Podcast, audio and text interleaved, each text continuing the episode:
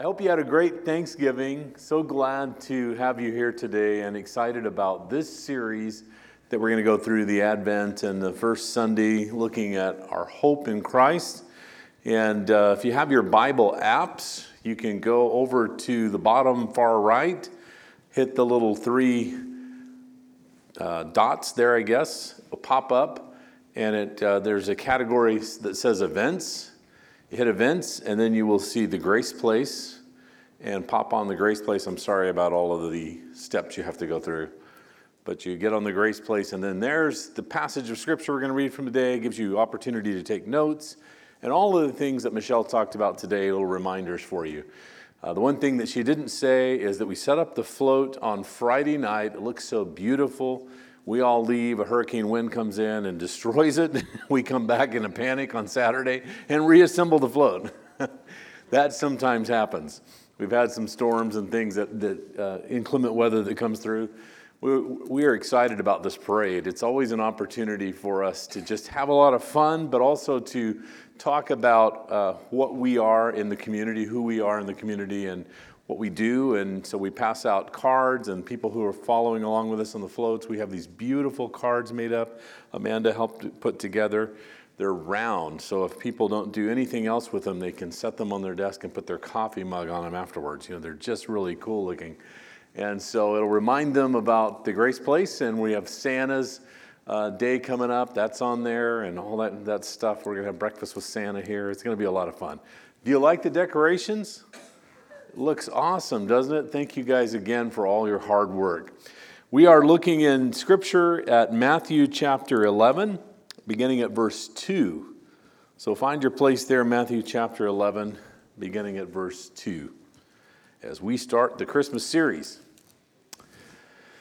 John the Baptist, who was in prison, heard about all the things the Messiah was doing, so he sent his disciples to ask Jesus, are you the Messiah we've been expecting, or should we keep looking for someone else? And Jesus told them, Go back to John and tell him what you have heard and seen. The blind see, the lame walk, those with leprosy are cured, the deaf hear, the dead are raised to life and the good news is being preached to the poor. And he added, God blesses those who do not fall away because of me. As John's disciples are leaving, Jesus began talking about him to the crowds, talking about John. What kind of man did you go into the wilderness to see? Was he a weak reed, swayed by every breath of wind? Or were you expecting to see a man dressed in expensive clothes? No. People who, uh, with expensive clothes live in palaces. Were you looking for a prophet? Yes, and he is more than a prophet. John is the man to whom the scripture refers when they say, Look, I am sending my messenger ahead of you, and he will prepare the way before you.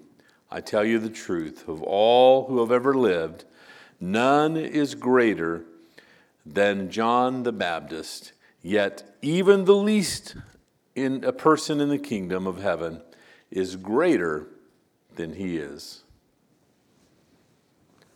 Our first slide are you looking for the Messiah?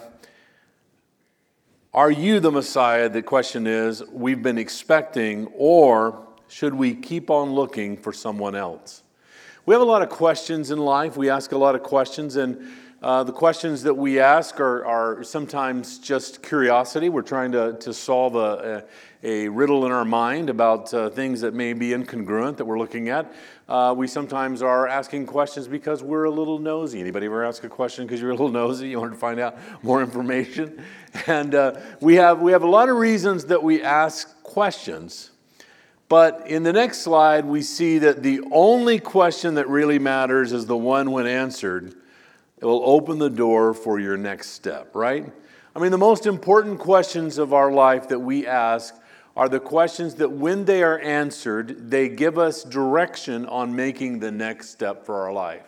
It could be a question that you're asking at work uh, with respect to your career. It could be a question that you're about to pop to somebody that you love and care about. It could be a question uh, that, that involves, uh, you know, more of the family around you and close people about a move or, or a question about a, a big uh, thing that you're about to do, something you're about to get involved with, a business you're about to start, or whatever. And the answer to those questions, those big, big questions of our life, are important to us because they outline the next steps for our lives. It is likely that the origin of the question that was being asked here by the disciples of, uh, that, that uh, followed John were, were questions that uh, John had asked them to ask, a question that John had asked them to ask. Now, it's, it's interesting here because John preached in the wilderness. He, he ate wild locusts with honey, and he occasionally yelled at sinners, right? And Jesus attended a wedding. By contrast, Jesus attended a wedding and he turned water into wine, and he was, uh, was often caught eating meals with sinners. John was the one who baptized Jesus in the Jordan at the beginning of Jesus' ministry. And John is now in prison. And when you're in prison, you have a lot of time to think and uh, think deeply and, and ask questions that will help you make your next steps. And there's just a lot of time on your hands when you're in prison. And so you get to, to think more deeply and ask more sincere questions. Every human needs hope. But those that are in prison depend on hope for their next breath, their next life. They are hoping for something, they're holding out for something that's going to help them get to tomorrow.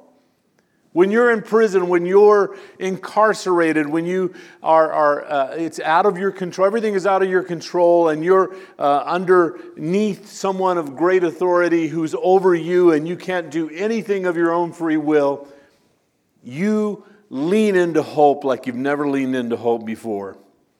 When you face extreme trials, they, these trials and difficulties are going to test your faith, and when your faith is tested, you have questions. Our questions call our journey into question. Next slide tells us that uh, should we look for another, was the question of the disciples. Should we look for another way to go? Should we look for another faith to trust in? Should we look for another worldview? Should we look for another hope? This was kind of the, the, the content of that question that was being asked. Our questions express that we are, on the next slide, shows us living in expectation while not being quite sure what we should expect. We are living in a sense of expectation, but not really knowing exactly what to expect, what is behind the next door. And in that instance, we really need to hope and trust in someone who, who is going to lead us through the dark moments of our lives where we don't really know what that next step will mean or what's going on. We all have questions, everyone in this room, and no one knows how John got his question to Jesus because unlike our days there you know there were no uh, none of these visitation niceties that go on in our prisons and jails today in ancient times in the dungeons so nobody really knows. He may have related to a, guard that was sympathetic, and that guard related to someone else who told it to someone else. And, but we just know that they, they knew that John wanted a question answered, and they were going to see Jesus, and they were going to get an opportunity to ask him that question Are you the one who is to come, or should we expect someone else? Should we expect someone else? Should we look for someone else? Should we hold out? Are you just one in the line of telling us about the one that we are to expect? Are you actually the one?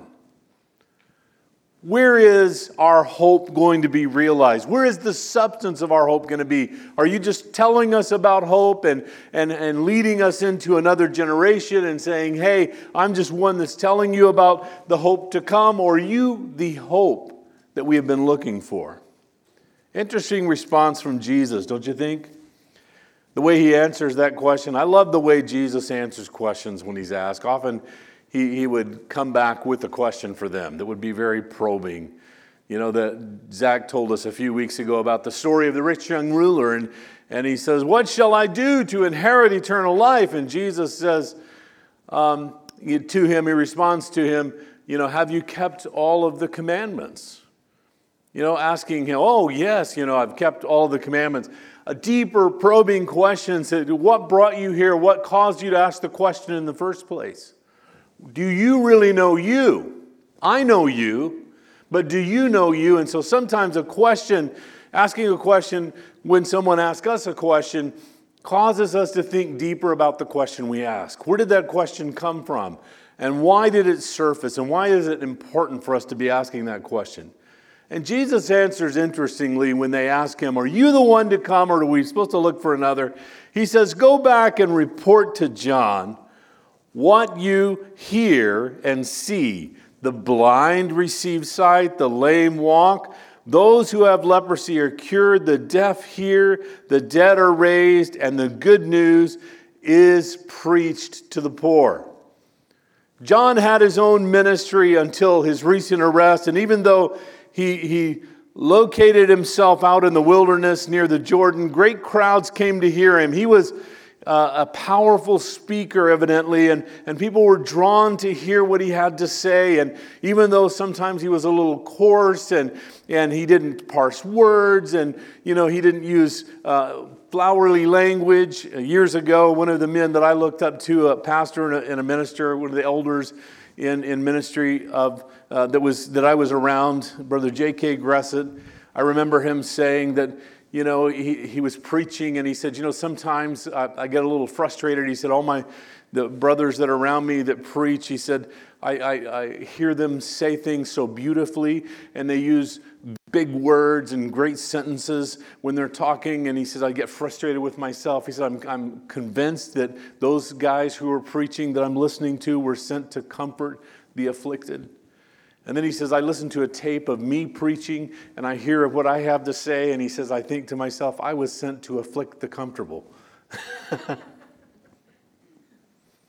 this was John. He was sent to afflict the comfortable, to get into your kitchen and to say some things that were going to cause you to think deeply and wonder about where you were with respect to your faith and your walk. Are you just walking this thing out and, and, and it's, it's a kind of religion for you and, and you put, you're practicing certain things because they're a religious duty? Or is this your life and your breath and your substance and your hope? Are you walking day by day in a relationship with God?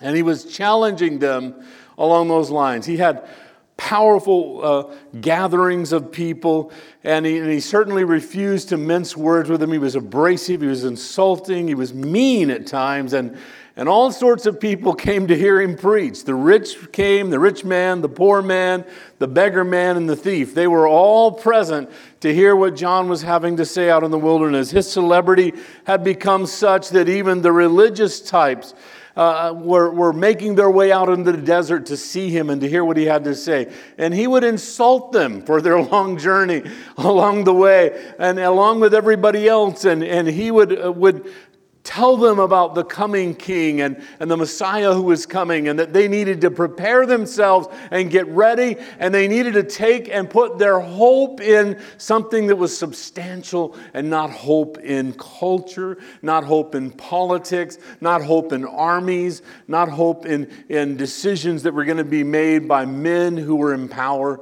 They needed to put their hope in God. He says to them, Repent John, uh, I'm sorry, John was telling them, repent in Matthew chapter 3. For the kingdom of heaven is near. The axe is already at the root of the trees. And every tree that does not produce good fruit will be cut down and thrown into the fire. That's a great message. It gets a big crowd, I can tell you right now. Every, everyone that will be, uh, who does not produce good fruit will be thrown into the fire. I baptize you, John said, with water for repentance, but after me will come one who is more powerful than I, whose sandals I am not fit to carry. He will baptize you in the Holy Spirit and with fire. His winnowing fork is in his hand, and he will clear his threshing floor, gathering his wheat into the barn and burning up the chaff with unquenchable fire. Jesus' message to the crowd was this What kind of man did you go into the wilderness to see? What kind of man did you go into the wilderness to see? What were you looking for? Were you looking for a weak and an unprincipled leader that was moved with every wind? And we see that in politics now and every presidential uh, you know, debate and things that are going on people begin to move with the polls. As they poll the people and they find out which way the people want to go or what their thoughts are or what their ideas are about the world and what their worldviews are, and all of a sudden they start leaning that Regardless of how they were all the rest of their career, they, they preached, they said, Oh, I'm firm, I stand on this, this principle and this value, and this is what I believe, and no one is ever going to move me. Wait a minute, there's a poll that's moving me. It's moving me in another direction. I believe this now. I don't believe what I used to believe. I'm believing something else today. This is the way of man, and sometimes people are looking for someone like that, someone who will lean to agree with them. Did you go out into the wilderness to find someone who will lean with you? Who will like your Facebook post and agree with everything that you said? Who are you looking for? Are you looking for a popular, well dressed celebrity leader?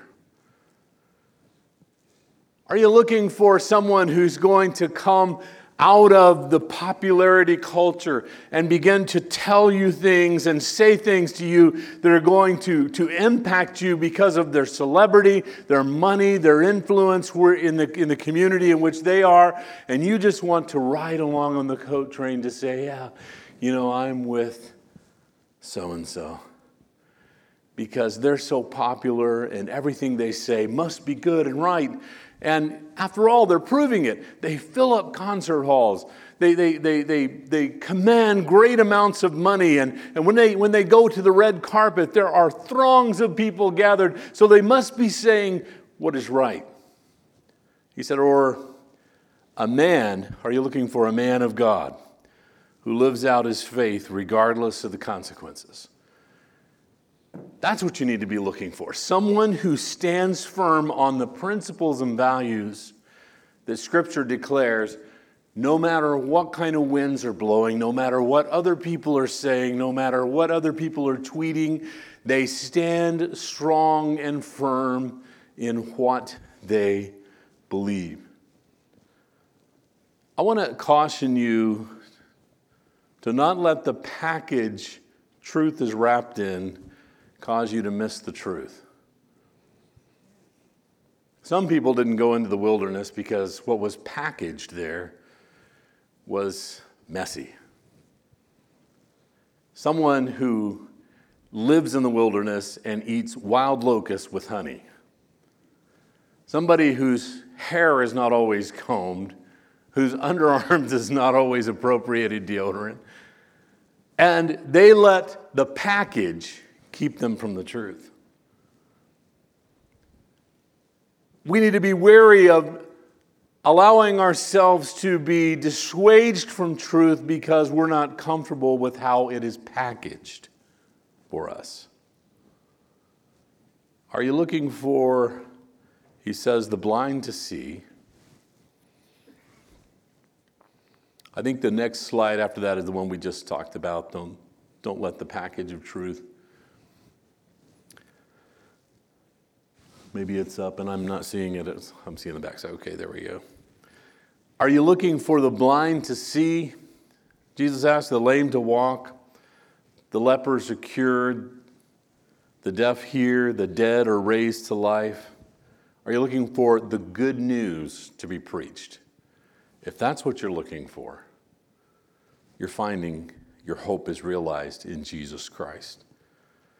He sends, him, he sends John's disciples back with that message. We saw everything that was prophesied the Messiah would do, done by Jesus. Our hope has been realized in the coming of Jesus Christ. in the birth of the newborn babe. Our hope has been realized. Hey, John, we got to put our eyes on our hope. There's substance to it. We got to touch our hope. It exists, there's substance to it. The next passage, he said, I tell you the truth. And I hope you didn't miss this, this last line of this passage that we read. I tell you the truth that all who have ever lived, none is greater than John the Baptist. Yet even the least person in the kingdom of heaven is greater than he is. Even the least person in the kingdom is greater than he is. I want to, I want to, uh, I'm moving towards closing. I want, I want you to think about this deeply. Can you imagine, least in the kingdom, the least in the kingdom, the least in the kingdom, greater than John the Baptist? He, he talks about how great John the Baptist is. Then he says, all in the kingdom are greater than John the Baptist. Can you imagine in heaven Billy Graham standing next to Billy Bob? Hello? Mother Teresa standing next to Mother Hubbard. Are you getting a picture? In God's eyes, you're great. You're great. You're great. You're greater. Your value to God is equal to that of the greatest spiritual hero that you can imagine and put in your mind. Whoever that might be, your greatest spiritual hero, your value to God is equal to that person. They love you as much. And listen, if you have been obedient to what God has called you to do, then you've been as great or greater than that person that you look up to and think is great. If you've done what God's called you to do, if you're engaged in, in mission, it doesn't matter how small it might be and how insignificant you might think it is. If you're engaged in what God has called you to do, if you're being who God called you to be, you're as great or greater than any of your super spiritual heroes that you put up on a pedestal. i ask our worship team to come back. You can put all of your hope in God. You don't need to look for another.